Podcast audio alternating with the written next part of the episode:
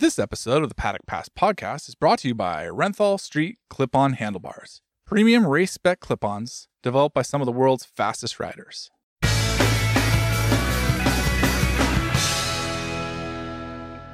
The OR Thailand Grand Prix has been sweated into the record books, which means we now have perspired through 17 rounds of 20 in MotoGP this year.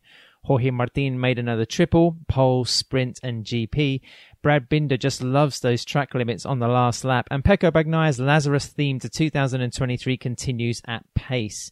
Buriram was hot, heady, and hectic, but like a Somkhat Chantra Parc Ferme interview, we're going to launch into this Paddock Pass podcast with giddy abandon content that the continent hopping first triple is now done. I'm Adam Wheeler and I'm joined by our own man on the ground, the hooverer of noodles, the debrief dominator, and the unmatchable baselines any world feed commentary, Neil Morrison. Is it Kampai time in Buriram, Neil? Uh, it is barbecue chicken time Ad. uh, yeah, when we went to the food stall uh, that's just next to the track after the racing finished today, there was just barbecue chicken there. But wow, what a what a what a thing to be basically uh, the only thing left on the menu. It was uh, it was pretty impressive, yeah. So um, local cuisine has been top notch, I have to say. I think you're going to be spending a lot of time on the porcelain throne then for the next few days. Uh, best of luck with that activity. Um, also on the line is the cornerstone to most of Europe's coffee commercial activity, David Emmett. Dave, how do you feel about the fact that you're just one more sleep wrecking round of MotoGP uh, to deal with in this season? I'm delighted because uh, I mean this is I have an enormous amount of respect for uh, for everyone who uh, goes on goes to all of these flyaways because it, it would literally kill me. Um, I would not physically survive. It's bad enough. Um, sort of doing it this way, writing at home, staying at home and writing and um, getting up at reasonable. Well, yeah, let's put it this way: not getting up for FP one anyway. Uh, anyway, that's uh, well, w- way too much of a uh, of an imposition. Uh, Neil, put your violin away. We're trying to do a podcast here. um, Steve English is, of course, wrapping up the 2023 World Superbike season. Allegedly, he's doing the commentary in a full blown gold jumpsuit with a gold encrusted microphone as well. So no change there then. Just just just the normal uh, cl- uh, yeah. get up. As long as he doesn't have a cigar. Um, Steve does, uh, however, have a fantastic deep dive into some of the World Superbike regulations on a special podcast coming up, so don't miss that. Um, as for MotoGP, uh, no more further adoing. Grades for this race, Dave. I mean, uh, ten out of ten. I mean, uh, how can you not give it ten out of ten? Good shout, Neil. What's your feeling, uh, having you know, uh, kind of basically sweated your way through it, like we said, and still being on the ground and being rather late at night compared to us? Yeah, yeah, nine nine point five out of ten. Um, yeah, ticked all boxes really. Um, two great, great races today. MotoGP was fantastic. Probably the race of the year, maybe along with last weekend at Phillip Island, Silverstone as well. Definitely uh, amongst those, uh, those three races. Moto 3 was great. Um, decent attendance, I think just under 80,000. And there was a home podium in Somkhat Chantra, which sent the, uh, the home crowd wild. So yeah, 9.5. Yeah, I'm not going to give it a number. I'm just going to say best race of the year. I, I thought that was uh, at one point it was lagging. I kind of thought, is Binder does he have anything for Martin? You know, we'd seen this scenario before, but then he just shadowed him enough, and you know the the climax, the last five to six laps were fantastic. So, uh, yeah, good stuff. One thing we didn't really see on the TV though, Neil. I mean, the, like you said, the, the attendance figure was just below eighty thousand. Did the Grand Prix seem busy? Did it seem more populated than last year? It didn't, to be honest, no. Um, although I'm probably not the best person to ask because we were sort of leaving the track uh, at, pretty, at a pretty late hour. Um, it's quite tough to find accommodation in Buriram because there's not really many options on the sort of traditional sites that you would book your hotel on, like booking.com, hotel.com. Um, and the, the options that are there are ludicrously expensive. We, um, with the help of uh, one of our colleagues who works for Thai TV, uh, I think if you speak Thai, then there are plentiful accommodation options. So she found us a, a, nice, cheap and cheery option, and we found that actually being at the track late into the evening was more agreeable to being at our hotel. So um, we were leaving pretty late at night so we weren't really getting a, a, true indication of the crowds. But looking at the photos from today and looking at um, the grandstands, the, the, grandstands were pretty much full, um, uh, you know, in the main street. So yeah, but I didn't have a, a great indication that yeah, the, the event was like humming.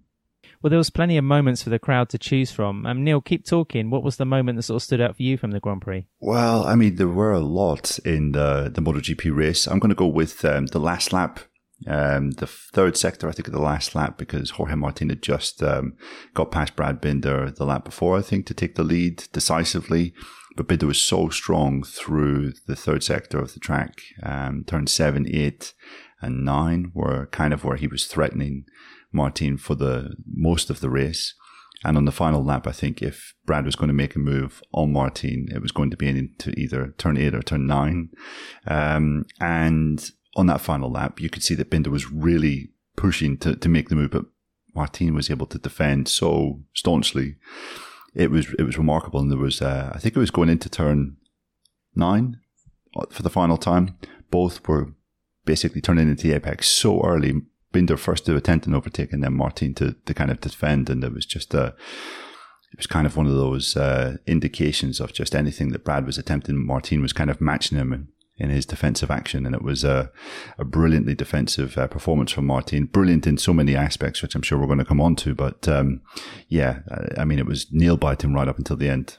I think for me, uh, one of the moments that really stood out was earlier on in the race, just the, the hustle and bustle between Marc Marquez and, and Pecco. I, you know, there was just a bit of shithousery, I thought, from Marquez. He really sort of stuck the Honda in places where he had no right to, to be. It's similar to what he produced in the sprint on Saturday. And it was almost like a little bit of a taster, I think, towards 2024. I think Mike was saying, imagine what I've got um, next year and what I'll be able to do to you.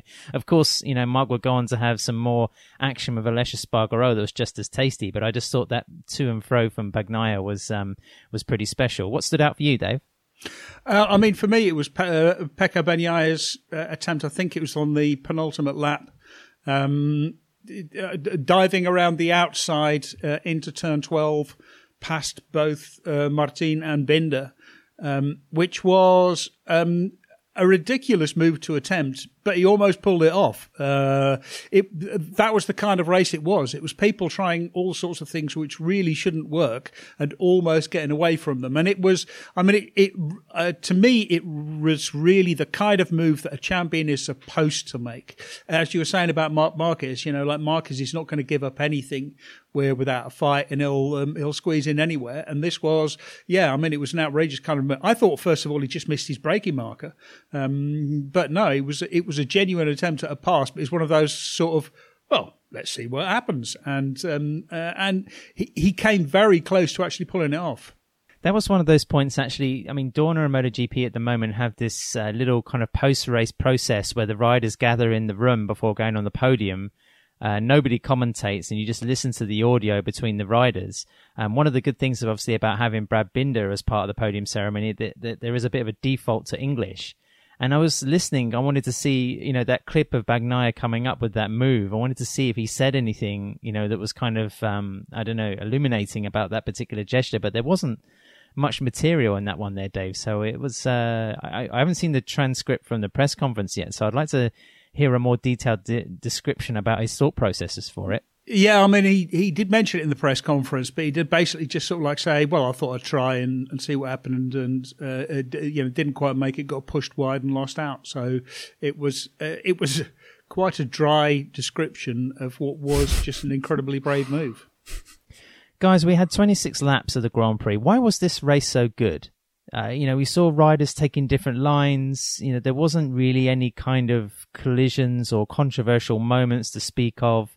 I mean, there was no aerodynamic pieces flying around the track. It, it was actually quite clean. It was entertaining. There was uh, variations, different interpretations, like the Bagnaia move, a perfect example.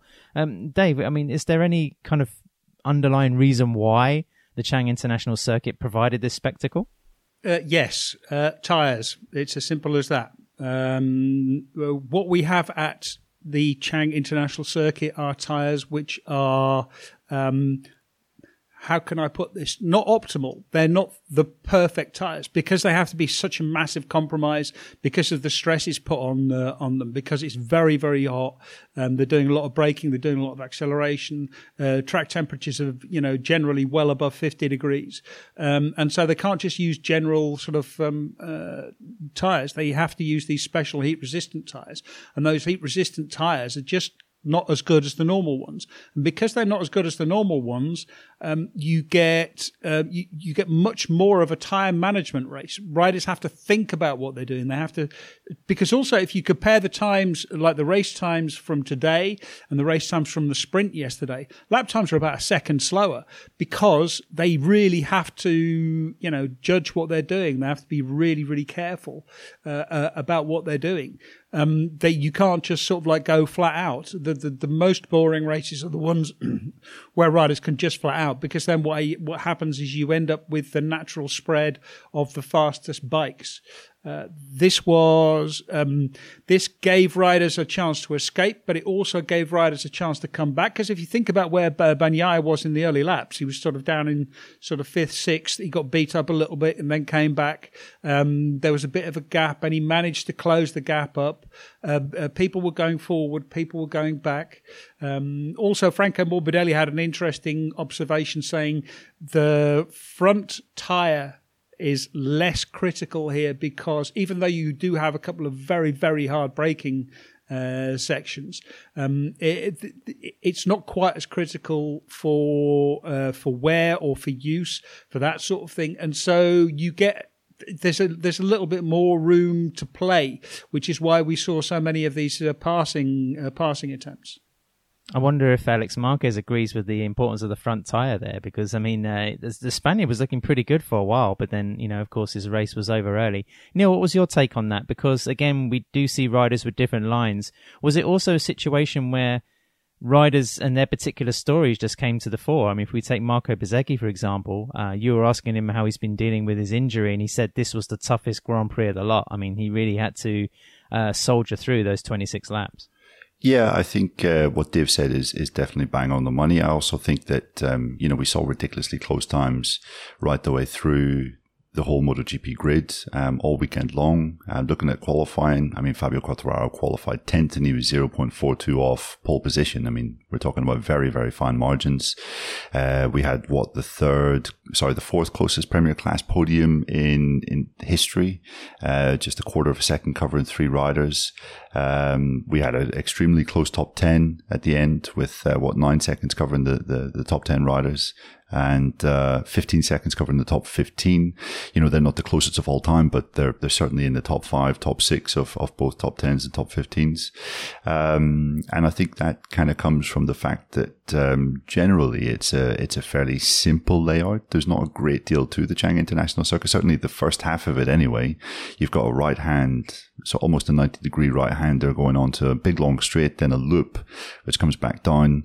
Um, a lot of the riders were saying there's not massive area there to, to, to kind of gain an advantage on your rivals. And it kind of shows that obviously, you know, we have Ducati at the top of MotoGP, but generally, like if you're looking from a general perspective, there's not a massive, massive deal between the MotoGP bikes, but you know, kind of very fine margins.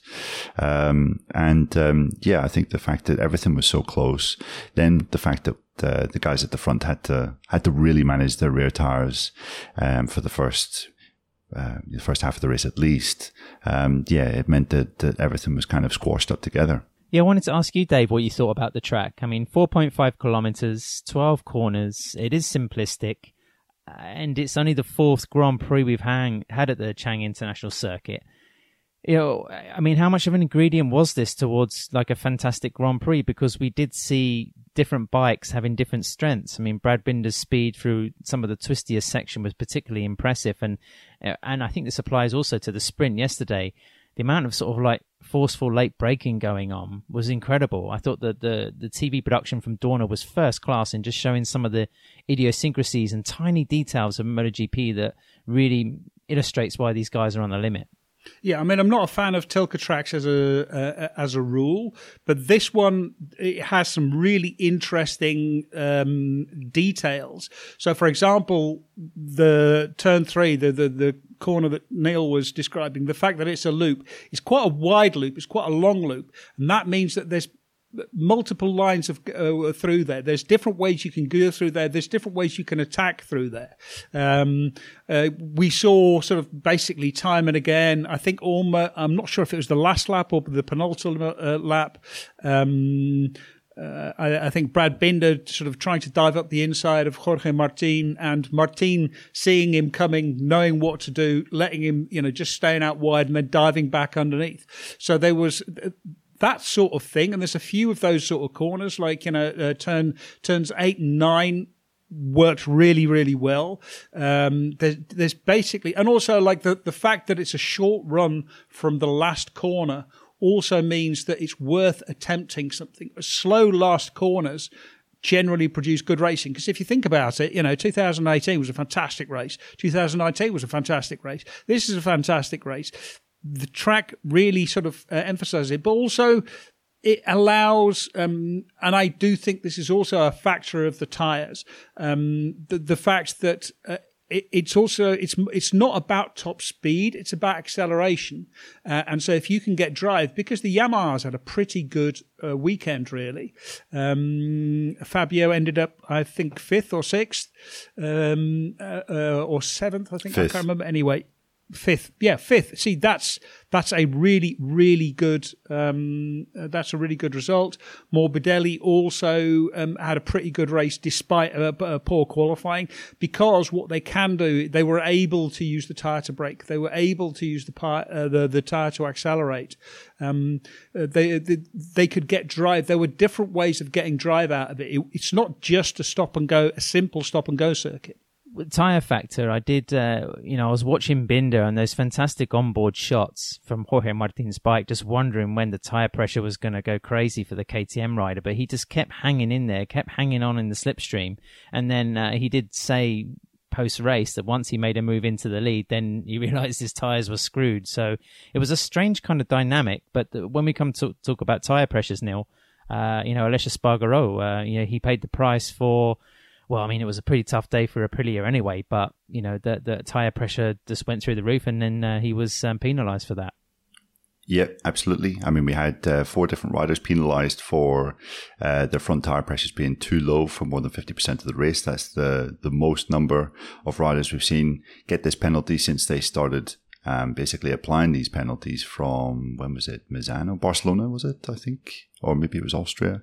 Um, anyway, mid-season, um, yeah, Espargaro had a previous warning, and this meant that this was his second offence. He got a three-second penalty, which dropped him from fifth to eighth.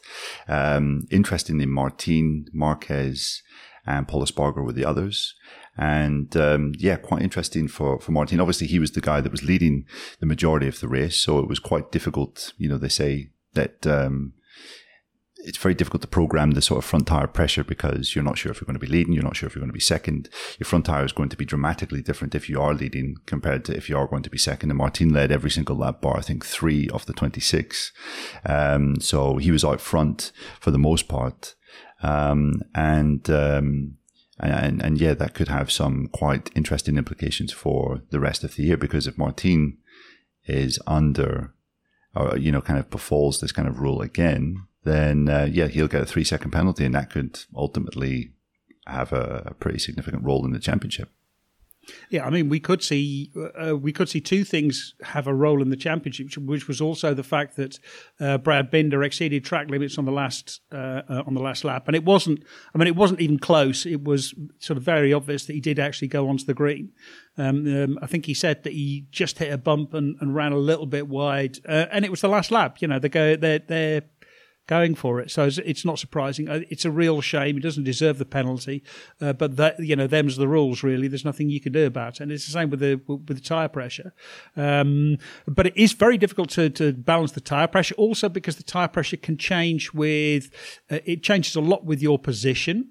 Um, so Jorge Martin Pramac must have tried to weigh up the uh, odds of Martin being able to escape and ride alone versus, you know, all right, am I going to, is he going to get stuck behind traffic? So do we have to drop it a little bit lower than, than we are otherwise just in case, uh, Binder? Because I know they were really afraid of Binder. Uh, they knew that he was going to be trouble. Maybe they were worried about being, being stuck behind Binder. Um, uh, I think KTM did a good, uh, did a good job. The factory Ducati team seemed to be superb at that because Bagnaia just never, he never seems to have a problem with his front tire, and he never seems to have problems with uh, with, with tire pressures. Um, and finally, Aleix. I wonder if because Aleix said that he was having terrible problems with the heat from the bike. Um, this was, and uh, again, it seems to be a big problem, especially for the for, for the Aprilias. There's so much heat coming off the bike, and it's uh, it's coming up above through the fairing, above the fairing, and then sort of into the face of the riders. And they've got all this sort of, you know, hot air of 60, 70, 80 degrees, and it becomes really, really difficult for them to breathe.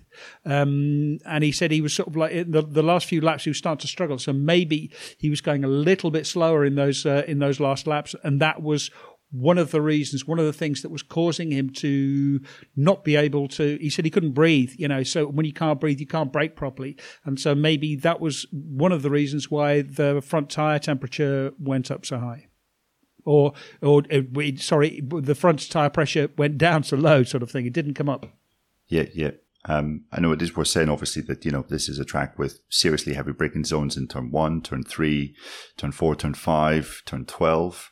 Um, and the fact that we're racing in, you know, ambient temperatures of 30 degrees, track temperatures of 45 plus degrees. Um, and everything is very close together. You know, we mentioned how close the top 10 was.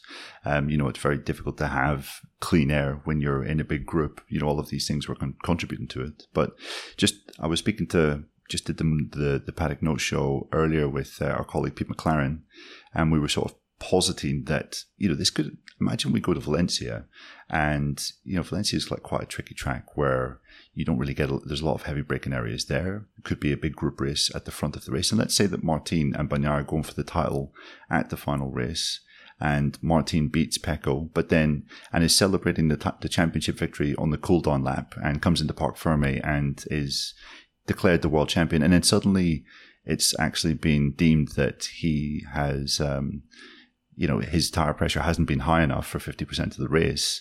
We could have a situation where the world championship, you know, changes hands after the race is, uh, after the race is finished, which would kind of be a bit of a disaster for, uh, you know, the, the, the, kind of the image of the sport. I mean, it wouldn't be how you would want it, uh, you would want it to pan out at all. But, you know, with this rule in place, that possibility is out there, especially now that Martin has already picked up a warning.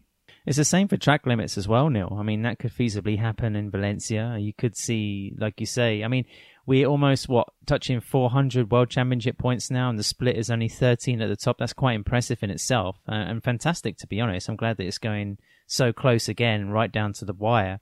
But um, just to come back to the points about the heat, I think Aleix said in his debrief that Aprilia were trying a couple of things to to deviate or to direct the heat away from the riders. Did Raul Fernandez ride with a pipe or something at some point in the weekend? And also, um, you know, Luca Marini was saying, you know, you really start to sweat when you are following another rider, as if the, the, the, you know, obviously the exhaust and the, the accumulative effect of following someone in the slipstream really raises the temperature. I mean, these are kind of fascinating details that you don't quite appreciate when you're watching a race on TV. Um, if we remember last year, of course, the Hondas were burning the right feet, uh, the, you know, the sort of the extremities of people like Stefan Bradl, and they had to fix that problem.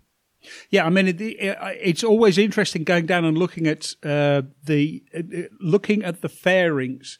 Um, because I mean I was looking going back and looking at photos of the various fairings that I'd made to try and see if I could see what was going on with the with the Aprilias, but it's very difficult to see. But for example, um, the KTM's the KTM seems to be really really smart because they have um, uh, if you sort of if you can go and get a picture of the uh, of the KTM, you'll see the air intake, but there's like a gap all around the air intake, and what they do with that air is they they funnel some of it down uh, towards the riders or, or, it looks like it's down towards the rider's feet. They're also uh, uh, channeling some of it up underneath the the tank or something. Um, uh, maybe they're using it also a little bit to just dissipate some of the heat from the engine away from the rider, um, because it really does seem to be just the Aprilia who have this problem uh, from them. Everyone has problems with the heat, and you always have problems with the heat from the rider um, ahead. But it seems specifically the Aprilia which have all of these uh, has all of this heat from um, from the you know basically from the from the bike which is affecting the rider. And that tube that you were talking about the Raul tried I think also um, Aleix Espargaro tried it at uh, in Mandalika. Um, it's basically like a little sort of tube which takes air from the air intake from the front and then blows it directly into the face of the rider to try and sort of get rid of take fresh air and blow some of that uh, uh, blow some of that hot air away. But there's so much much coming up that it's that it's you know it, it's difficult to dissipate. I mean, Maverick Vinales had a very Maverick Vinales Grand Prix, right? I mean, fast all the way through practice, but when it came to the crucial moment, uh, things just didn't work out. Yeah, I mean, yeah, and uh, he, he just had an absolutely disastrous. Uh, uh, just had an absolutely disastrous race. I think also Raul Fernandez was saying he was uh, having terrible problems with the heat as well we've reached that point in the podcast where we ask the same question that we've been doing recently. I'm going to come to you first, Neil. Martin or Bagnaia, especially based on today's uh, feats? I honestly do not have a clue, um, and I think that's one of the that's one of the great things about this championship. It genuinely could go either way, um, and yeah, I could see various connotations, various situations where Martin goes on to win it, various situations where Bagnaia goes on to win it. Um, you know, and, and the kind of each one, each rider is outdoing the other one week by week. Um, you know, we, we've kind of gone halfway through this podcast, but we haven't even mentioned really, you know, what Martin did today, which was a, a pretty astonishing bit of riding. Um, you know, week We're on. We're going to get to that in a minute. All right. Come on, just stop sitting on the fence. Who's going to win the championship? Martin. Okay, Dave. Yeah, I think Martin as well for uh, precisely because of what he did today. He has momentum. I think Pecco is going to put up a hell of a fight. Um, but you saw, uh, I think, uh, Pecco, um, Davide Tardozzi sort of storm off. And remember, Davide Tardozzi is mm, team manager for the Ducati Lenovo team. So his his his interests are not uh, Ducati. His interests are um, the the factory Ducati Lenovo team, um, and he seemed pretty upset. But at the end of the at the end of the race, also just because there was sort of like so much going on, they they're clearly really quite worried about um, uh, about this. It's not as easy as it should be. Martinez ju- he just has his mojo going, and th- the way that he rode during that race was um, it was proper championship stuff. For me, I'm going to stick with Bagnaia. I think he's still uh, stitching together a very worthy championship campaign and coming back from all sorts of um, adversity. So I'm, I'm sticking with the reigning number one. Um, a reminder at this point that if you're considering some top quality aftermarket parts for your street bike, then head to the Aladdin's Cave of accessories and parts at renthal.com. That's right, the brand are not only off-road masters, but also have road motorcycle excellence in the catalogue. And it's not just about handlebars. Have a look at renthal.com. Neil, coming back to how I uh, rudely interrupted you earlier, Jorge Martin, uh, you know, you you and Dave are very convinced by the Spaniard now. It, I mean, it's been his best season in MotoGP yet. Uh, a very convincing display here in Thailand. Nothing of the, the kind of mistake that we saw appearing in Indonesia, there was there was nothing really to hint that that was going to happen again. Um, do you guys have any particular opinion of why Martin was so particularly strong here and went pole, sprint, and GP? Well, I would disagree with you, Ad. Um, I definitely had a hint that uh, there was going to be a repeat of Indonesia. I don't know exactly why, but Martin gave an indication of the pressure that he was under all weekend, the stress. He mentioned after winning today that uh, he didn't enjoy Saturday at all. That was a day when he scored pole position and won the sprint. He said he couldn't enjoy it because his mind was so focused on the race today. Um, before the race, he deviated from his normal routine, went into the garage because he was uh, a little worried about um, being outside in the, the, the, really hot, humid conditions that they have here in Thailand. He was worried of a bit of a repeat of India. Um, and yeah, this was going to be a different test. This wasn't going to be like a Misano or one of his, you know, the scene of one of his other previous victories. Um, this was going to be a, a tire management race. And you wouldn't say that Martin is such a tested, proven force when he's in that kind of situation as a Bagnaia, let's say. Um, so yeah, I thought there was plenty of reason to think that he might fall short here. Um, but what was so impressive, well, there's, you know, two things that were so impressive. Well, in fact, three things really. The, f- the first one was that he managed his tires so brilliantly well in the first part of the race and then was so strong at the end, you know, had a bit more left compared to Binder and Bagnaia when it got to the critical phase. The second was that he was able to attack Binder um, you know, when you think back to the start of this year, I think we've said this recently, but he is now a very aggressive rider, and we weren't able to say that about Jorge at the start of this year. And then finally, just he managed to keep his head. Like he was under immense pressure, immense pressure, not just because of Brad Binder on, on track right behind him, but the, the, the, kind of the situation, the fact that he had made two mistakes in the last two races, um, the fact that he could not let Bagnaia beat him in this race because you know the lead was the lead was already fairly considerable coming here to Indonesia, um, and he he sort of he managed to he managed to come up trumps in everything. And I thought one little thing that was quite interesting. We spoke in last week's show about how Jorge was what 0.4 his fastest lap in the, the Phillip Island race was nearly four tenths faster than the next fastest rider. Um, maybe he had gone a bit too hard, a bit too early in that race. You look at the, the kind of the fastest lap of each rider in today's race, and Martin was the ninth fastest rider on track. And now, admittedly, there was very little to choose between the fastest laps of all the top 10 riders, but still, that showed you that he had learned from last week. He had learned that it wasn't about just going all out and proving that you could be the fastest guy. It was about just kind of keeping things consistent and managing it. And I mean, he came up, he came up trumps. Yeah, I mean, the most interesting comment he made in the, in the press conference was that he basically hadn't slept for four nights um, because he was just thinking about the race on Sunday. He was so concerned about the, the race on Monday, uh, uh, on Sunday because I mean, when I saw he deviated from his routine, I thought that was just an incredibly stupid thing to do. Because the last thing you want to do is upset yourself, take yourself out of your routine. You start making other mistakes. Um, but hats off, I was completely wrong about that. Hats off to him. He was so focused, and it was such a good ride. It was, I mean, like, like, like you said, um, Neil, so good at uh, withstanding the pressure, so good at um, understanding what was happening, waiting. He was patient, um, which I think is like the the one thing where he's really improved as a rider. He's learned to be patient.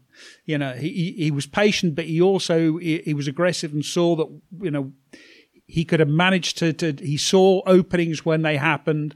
Um, he defended like a, a, his line into the final corner was, I mean, as a racing line, it was bloody terrible. But um, as a perfect piece of defending, he put himself right in the middle of the line. You couldn't get underneath him. You couldn't go around, uh, around the outside. There was nowhere left to properly attack. So I, it was just it was just superb. Yeah, and he kept sticking his leg out as well, just to make sure if you fancied uh, sticking up the inside. Um, Dave, do we have questions over Martin's mentality? I, I, mean, I've kind of in the past questioned whether Fabio Quartararo had the, the mental resolve to get the job done when he was under severe pressure from Pecco Bagnaia. Uh, and you know that, whether I was right or wrong. I mean, you know, Bagnaia won the championship in the end, but um, you know, it's uh, I think Quartararo's um, qualifications in this aspect you know, is still to be judged. But I mean, obviously, is is as hard as when it comes to being a racer. But Martin is a former world champion. He has closed the deal, but you know, he's now in probably the most pressurized situation he's ever been in in his career, where the spotlight is the greatest, the attention, everything that swirls around you being a championship contender in MotoGP. And he tried to palm it away a little bit by saying that Bagnaia has the pressure to be world champion this year. He doesn't but that's sort of becoming very, very much weaker every time that he's making results like he's doing this weekend. So, do we now have to look at whether Martin is um, starting to waver a little bit and, and how whether this could affect things on the track? To me, I think he proved it today. You know, like I, I think he showed this weekend like we said, he was so afraid, he was so worried about um, uh, about this long race because he'd made two he'd made two stupid mistakes. One in Mandalika crashing when there was no need to crash when he was leading by uh, by so much.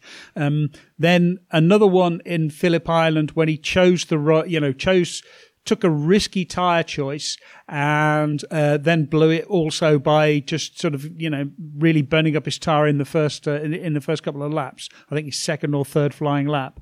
Um, so there was so much pressure right now, and the, he was coming under so much pressure. He had Pecco Bagnaia breathing down his neck, and he knew it. So he knew that he couldn't afford to make a mistake. He also knew that, um, okay, if he let Brad Binder past, he still had to have the fortitude. He still had to be aware that he couldn't let Pecco uh, him as well. So it was really, really important for him just to withstand that pressure. And I think that that um, this race was, uh, um, I think it was the making of Jorge Martin. I think you just had to look at Pecco's reaction in Parc Ferme. I mean, I don't think I've seen Pecco that disappointed after finishing on the podium, maybe in his MotoGP career. It's hard to recall him looking so downbeat, so downcast. The same could be said of his team. Um, and uh, yeah, I think they know that they, I mean, it's been clear for a while that they're properly up against it. But, you know, Bagnaia rallied in Mandalika. He produced a great performance in, in Phillip Island to, to kind of salvage second from what looked like a, a pretty nasty situation. Um, but, um, I did sort of compare Jorge Martin to 2015 Jorge Lorenzo in last week's pod. And I think today kind of confirmed it because whatever happens, whatever sort of setback he has, he just comes back. He keeps coming. And I remember, Dave, in 2015, you compared Lorenzo to the Terminator. You know, whatever was thrown his way that you thought was going to knock him down, he would just get back up again and come again and come back even stronger. And, you know, this is kind of proven to be the case with with Jorge Martin. You know, two big setbacks, and he still proved that he was the fastest. He also proved that he was the most intelligent today. Um, so yeah, massive, massive step. And this is what the second time that we've had a. I don't know if you would call today a proper scrap between Martin and Bagnaia, but it was definitely uh, you know, them fighting plus Brad Binder. Um, the other time being the Sachsenring this year, and Martin has come out on tops uh, both occasions. So I think that definitely uh, counts for something as well at this list stage of the year. Yeah, I mean, I think you can easily make a case that Jorge Martin is the fastest rider at the moment. Um, the question was, was he also, you know, the, the, the smartest, the most stable, the stronger, the most strongest mentally? And I think that that now, um, well, I think he's at least as good as Bagnaia now, and that gives him the advantage. Yeah, I would say the only thing working against him is that he's been in the kind of the role as the chaser all year long, with the exception of Sunday Mandalika when he had briefly taken the championship lead in the sprint there and he crashed out. So let's say he goes to Valencia with five or 10 points advantage. Uh, you know, there's still a kind of uh, it's kind of uncharted territory for Jorge, or in, not, not not uncharted, but kind of previous time he was in that situation, he, he crashed. So that's maybe one one thought I still have. You know, like how is he going to handle that pressure if he's the leader rather than being the chaser? Neil, you managed to find uh, Prima Pramac Racing team manager Gino Borsoi after the race, and just before we play that little interview, what's kind of the vibe down there in the pit box? I mean, it's been a great season for Gino, kind of heading up the the, the team there. Is there a feeling that they're under the cosh, or are they kind of reveling in the moment? well, as you'll uh, you'll soon hear, um, they're definitely reveling in the moment. Um, yeah, it was it maybe wasn't the best timing, I have to say, because I went down after the press conference immediately to the the Pramac box to grab Gino, and we were chatting. And just as we were sort of mid chat, um, Jorge sort of returned to the box, and everyone was cheering and banging on the the uh, the garage walls, and um, it became pretty clear immediately that Gino. Uh, would prefer to go and join his victorious rider and his team members than stand chatting nonsense with me. Um, so yeah, but it was it was quite telling and a little bit. Maybe we'll discuss this afterwards, but a little bit of uh, a little bit of spice, I think, between the factory team and the Pramac team. You'll hear that in Gino's uh, final comment. Gino always had some fantastic performances this year, but I think that was maybe the most impressive. What, what did you think?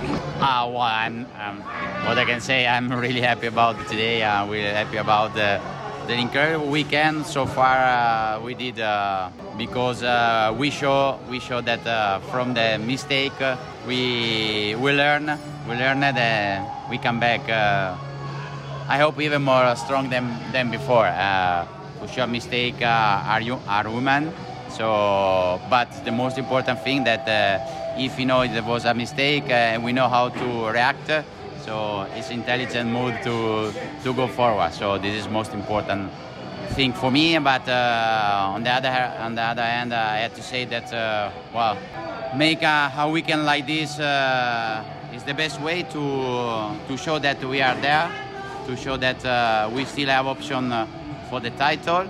Of course, we have a lot of races in front of us. it will be difficult because Pecco is so strong. He's, again, that is one of the best riders on track but uh, from the mentality point of view, I have to say that uh, we have been more stronger than uh, than the other team at the moment. To manage the tire today was super impressive in the first so, half of the race. Well, I have to say that it's one of the best races ever. No. Uh, if I look back, uh, maybe we didn't find something like that he was so smart to, to save the tire at the end. Uh, we were literally uh, suffering uh, on the right on the right side uh, at the last five lap five lap to go, and he was the best the best on management. So. Just finally, um, how did you manage Jorge's stress? He said in the press conference he was quite stressed before the race and after everything that happened in Phillip Island.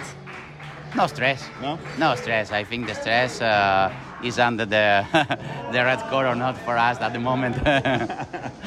nice to hear. Gino, thank, thank you so much. Great stuff there from Gino, and um, that's what it's about, Neil, being on the ground and getting those kind of reactions and those small interviews. Um, as we said, Dave, uh, Prima Pramac Racing, wow, uh, what a season, you know, really on the threshold of something special. And, uh, you know, I, I just wonder, you know, this something boiling up, isn't there? We've been saying it for a while in the podcast between the factory Ducati team, between Pecco Bagnaia and Jorge Martin. Things seem very cordial on the surface, but you do have to wonder what's being said behind closed doors. Yeah, I mean, there is definitely. I mean, th- how is this? There's very polite beef between uh, Martin and Bagnaia.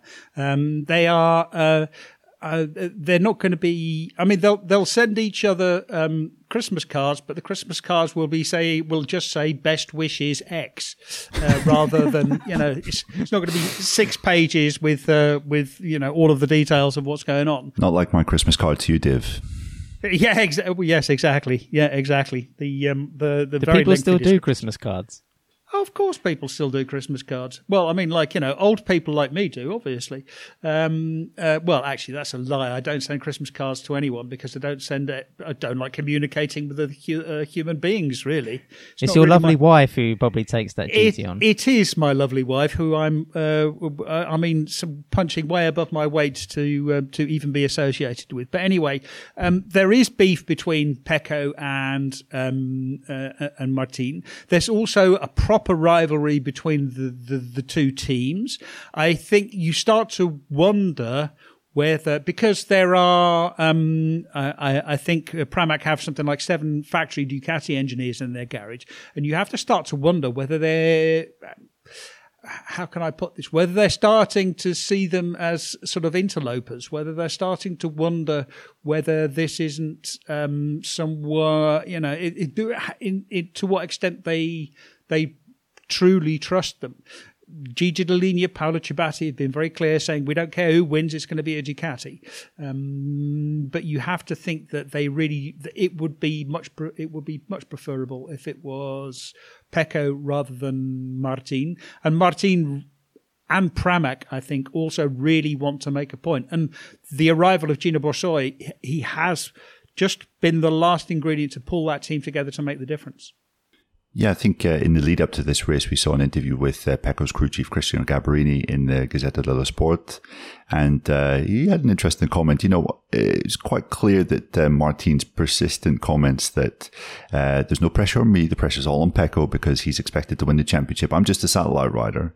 You know, it's clear that that's kind of got under the skin of some of the guys in the, the factory squad because um, Gambarini told Gazzetta it's easy to be in a factory team dressed as a satellite team and have all the benefits of a factory team without any of the drawbacks, primarily pressure, which is kind of a nice little dig in his direction. And then, as you probably just heard from a, um, our conversation with Gino, um, he was saying, um, stress what stress. The stress is all in the red box. We're not feeling any stress even though his rider had kind of admitted to not being able to sleep for a couple of days. So yeah there's we're starting to see a little bit of um, a little bit of peak between the the two squads. Um, and you know it's understandable because there is just so much at stake here.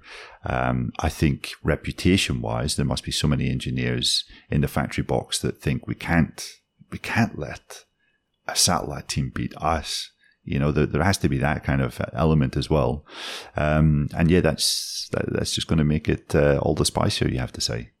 Well, one of the teams is going to win. And on that note, we're going to head towards our winners from the Thai Grand Prix. I'm going to go first because it also brings up a little bit of a theme I wanted to ask you two about. The winner for me from the Grand Prix was Brad Binder. I think it was maybe the third or fourth time this season where the South African has been competitive in both the sprint and the Grand Prix. Uh, just for that assault on Jorge Martin alone, you know, not many riders have been able to chase, follow, pass, and threaten Martin to that extent this season. So, um, full props to Brad Binder on that one. But I was just wondering whether the, the KTM RC16 is turning into a Honda situation like it was for Marc Marquez, where it's one motorcycle that's particularly effective for one rider. I mean, we know with the, the GasGas versions, uh, they're not using the carbon chassis um, that the KTMs have at the moment. But uh, Jack Miller was so far off uh, in this Grand Prix, 16th, not even getting a Grand Prix point. Um, and Miller was saying he was struggling, particularly in turn one and turn three. Just really couldn't find the drive, um, which Dave, as you pointed out around this circuit, acceleration was key to everything. I mean, Binder was was brilliant, but is he the only one that can really make this motorcycle work in in different conditions? Yeah, but we've seen Brett. I mean, we have seen uh, Jack Miller be outstanding on that bike. We've seen Augusto Fernandez have some good rides. We've seen uh, Pol Espargaro, despite his injury, and I think his injury is much worse than uh, than he is letting on. Um, he has uh, he has been able to show some really strong results on that. I think it's an imperfect bike, um, but I do think that Brad Binder is getting ev- always getting everything out of it, and I think the I think the parallel with Honda is a good one. Um, but it's not. I mean, it's not the 2023 RC 213V that you need to compare it to. It's more like the 2018 bike, um, which was it was okay, but it was still it still had problems, you know. Or the 2019 bike, where the the other other Honda riders could occasionally do something, but they struggled too often. Probably the problem is that it has a very narrow operating window, and Binder and his crew have got it in that window all of the time. And Binder, I mean, Binder is exceptionally talented. I think him uh, you would say that you know, like Binder, Marc, and Fabio are the three most naturally talented. Maybe uh, Jorge Martin, Pecco Bagnaia, we can add those two uh, to that because they've both just been uh, um, sort of superb. But it's really difficult to separate being on a fantastic bike from what they're doing. Um, but it's clear that uh, Binder can find something when the bike isn't quite right to still be fast. Neil Aleix Espargaro pretty much said that you know the the Aprilia isn't as good as the KTM. KTM is second in the constructors' standings. Uh, what's your view on that? I mean, do is it kind of pretty much a dead heat between the black bikes and the orange ones, or has Binder just making it work better than anyone else? Um, that's a tough one to say, really. Yeah, I guess you know the Aprilia has been fast in the hands of both Maverick and Aleix. But as Dave said, you know Jack has had good races this year. Jack was, uh, you know, made a point that when we've had this kind of harder Michelin rear tire construction, which is brought to uh, tracks that are more critical on, on rear tire wear, um, such as Austria, such as India. You know, he's really struggled. You know, in those two tracks, he was 15th, 14th, and 16th today. The exception was Indonesia, where he had a, a decent ride in seventh, but again, a lot of riders crashed in front of him. Um, so yeah, the, when this kind of particular tire is, is, used, Jack is Jack is quite far back. Um, but um, yeah, it's it's a tough one to call, really. Um, yeah, I do think Brad is the guy that's consistently extracting the best out of that. You just have to look at these flyaway races, and he's pretty much been one of the lone kind of guys, contenders up against you know a horde of Ducatis. He was you know in the midst of four other Ducatis on in Australia, um, and uh, you know the same could be said really today in Thailand. There are 75 points left this season. Binder's 61 behind the top three, so you can't imagine he's going to be riding. He's going to be rising any further than fourth in the championship. Um, the man that he probably won't catch, Neil, was your winner from the weekend. He was my winner from the weekend. Yeah, I thought Marco Bezzecchi rode an absolutely outstanding race. Um, you know, the fact that each of the three podium men were equally impressive, you know, kind of meant that Bezzecchi got overlooked. Um, but, um, you know, he had a, he had a good qualifying. He was fourth in the grid, um, but had a tough start. I think he uh, ran off track trying to avoid um, riding into Aleix. He finished the first lap in tenth, um, and uh, mounted a, a, really sterling recovery. Uh, managed to get up into fourth position by I think uh, lap eighteen was just attacking, attacking, attacking, some really impressive overtakes. Um, and I think the common wisdom would have been that by the time he got to fourth, he would have used up all of his rear tire, probably all of his energy as well.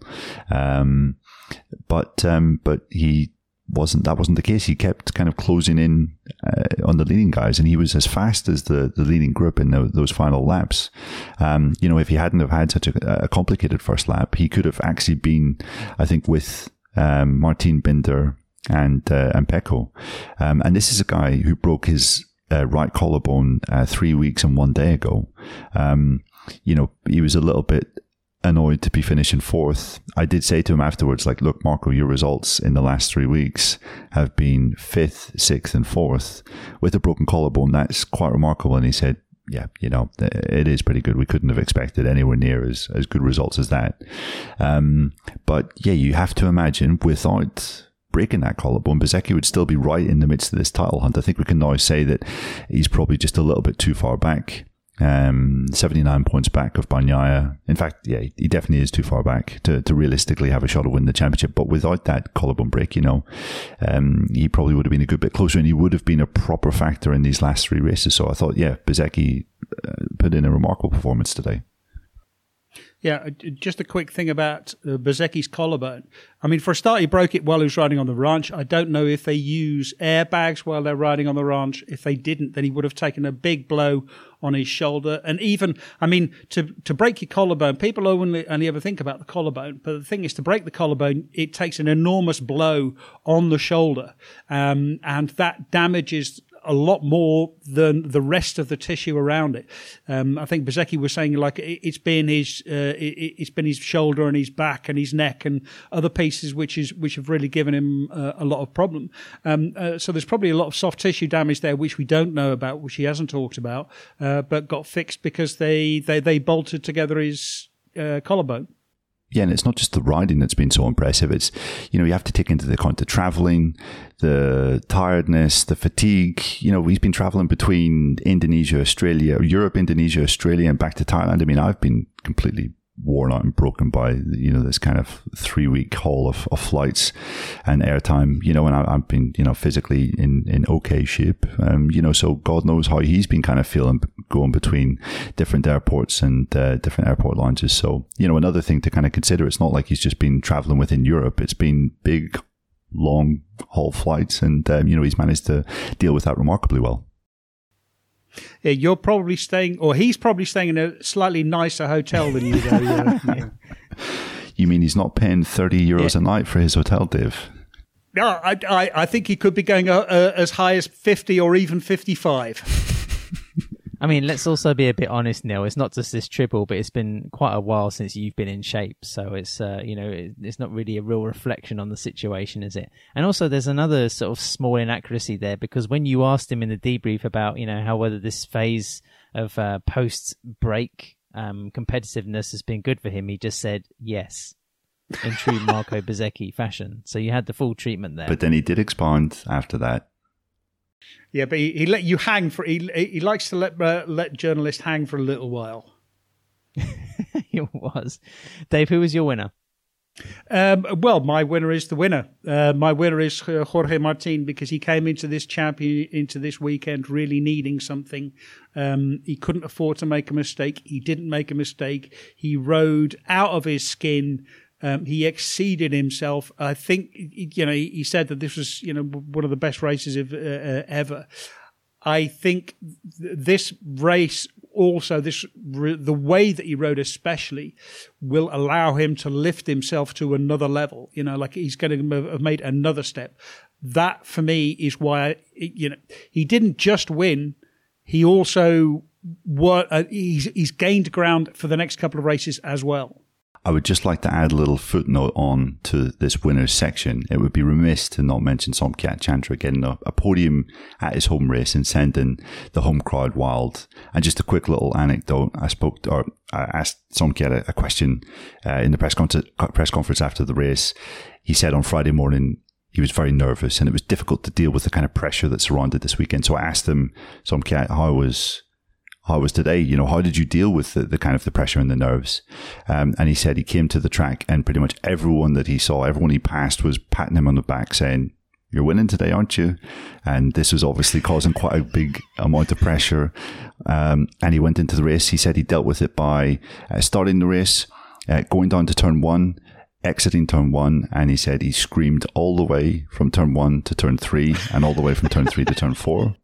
And then he said all of that screaming, I got the stress out.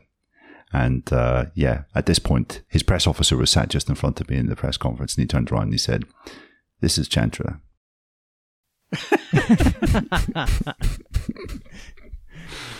yeah, pretty much sums it up. Fantastic story. Um, as I was saying, you know, there are winners, but then there are also the kind of people that have to stay in hotels like Neil. Uh, so you know, for, for you, for you, Dave, who was the loser from the Grand Prix? Uh, the loser for me is Aprilia because um, they have a really good bike um, with some really odd errors. The fact that they cannot get rid of the heat, which is causing their riders physical problems. No one else, I mean, like everyone gets hot behind other bikes, but Aprilia have a very, very specific problem and they can't have it. We've also seen the bike producing so much heat that is causing electronics components to fail. Um, they have a very fundamental problem and they really need to address it. And this keeps happening. Um, you know, they keep on finding a way to make this fantastic motorcycle, which has this, you know, deep and fundamental flaw somehow. They keep tripping themselves up. Dave, you are the Aprilia of the podcast. a fine component, but with some errors. yeah, exactly. Yeah, that was no. That's hundred percent, hundred percent.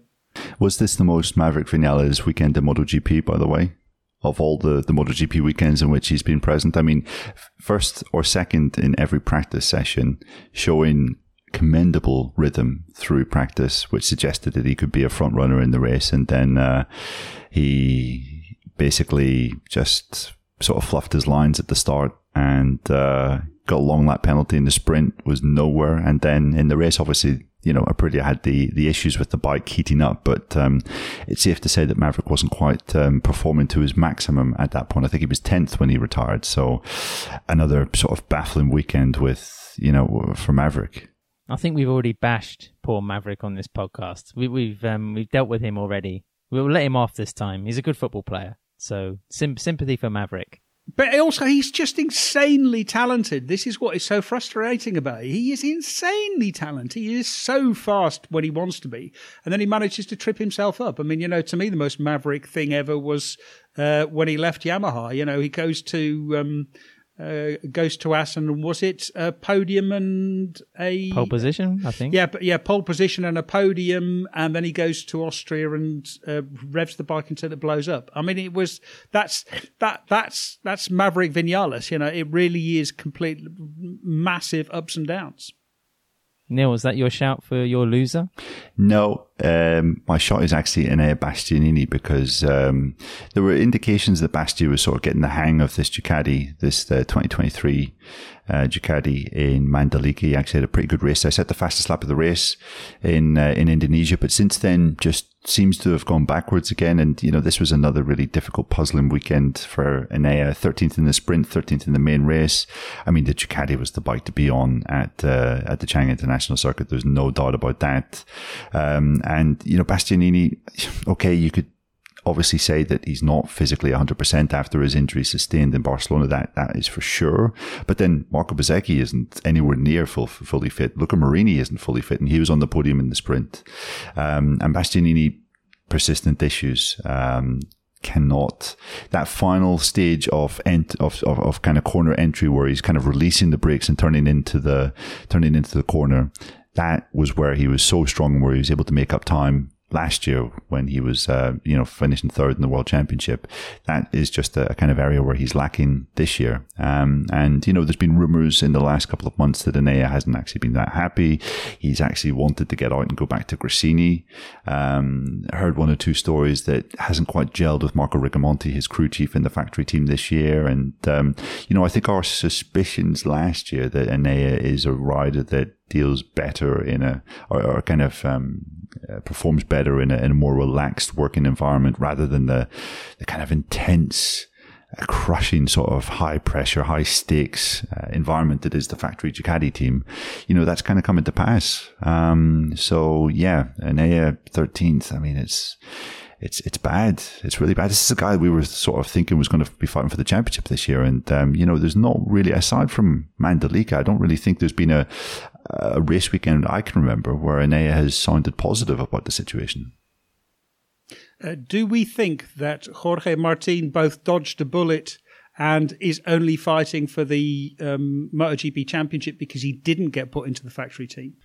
Quite possibly, Very yes. much so. But I think, uh, you know, you have to take into account, like Neil says, the injury factor. But you do have to wonder if in the next quarter of next season, whether Bastianini's future in the factory team is really going to be on the line.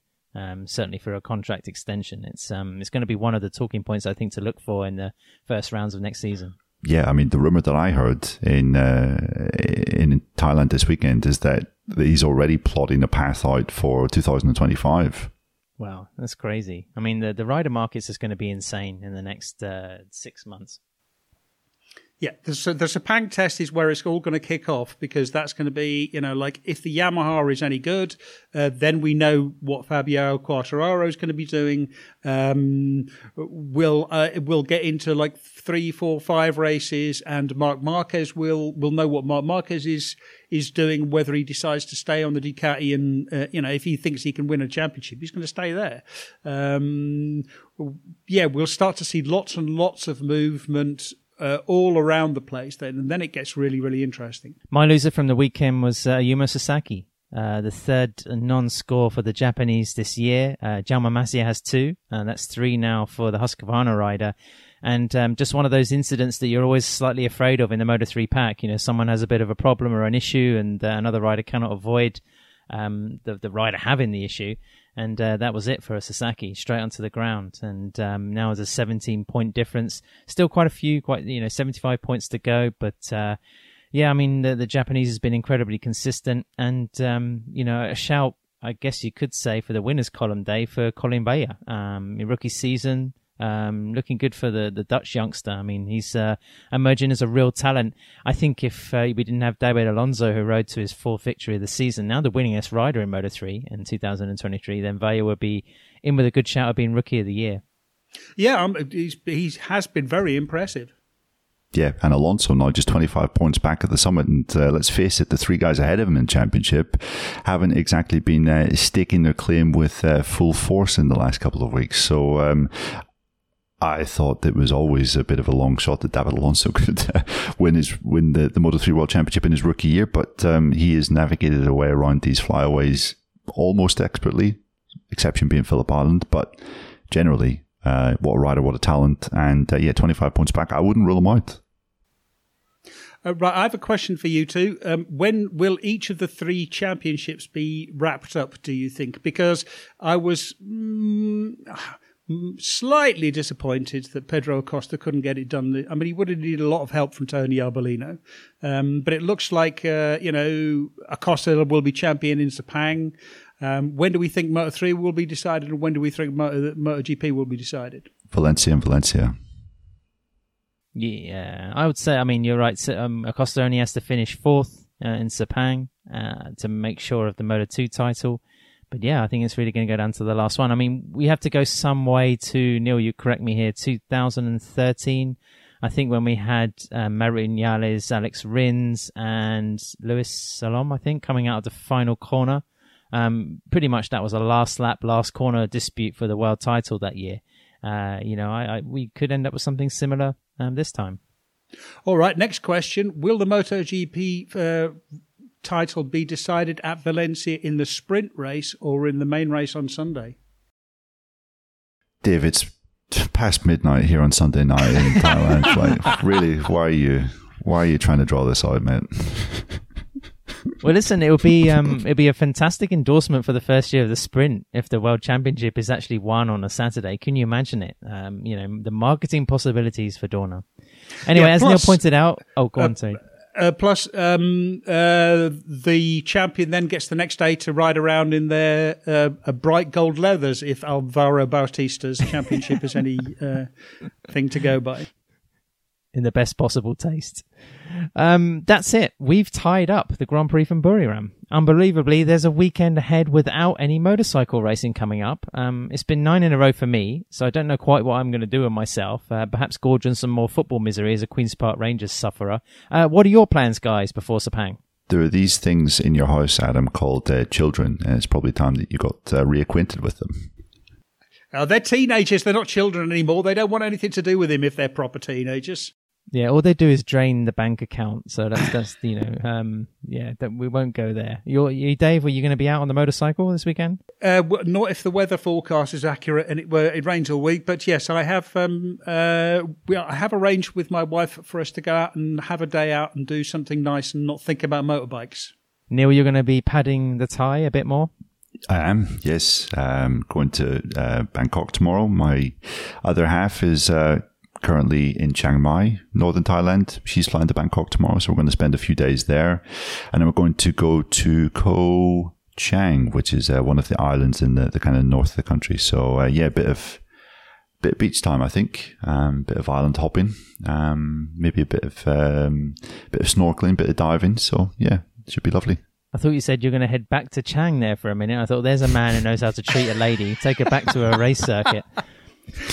staying at uh, yeah, and staying at a, a thirty. The same night hotel. Yeah, Yeah, pure exactly. luxury. There we The go. honeymoon suite. Nicely done. Uh, Thanks for listening, everyone. Like, review, follow us, leave us any comments on SoundCloud or your preferred podcast platform. We'll be back next week to preview Malaysia.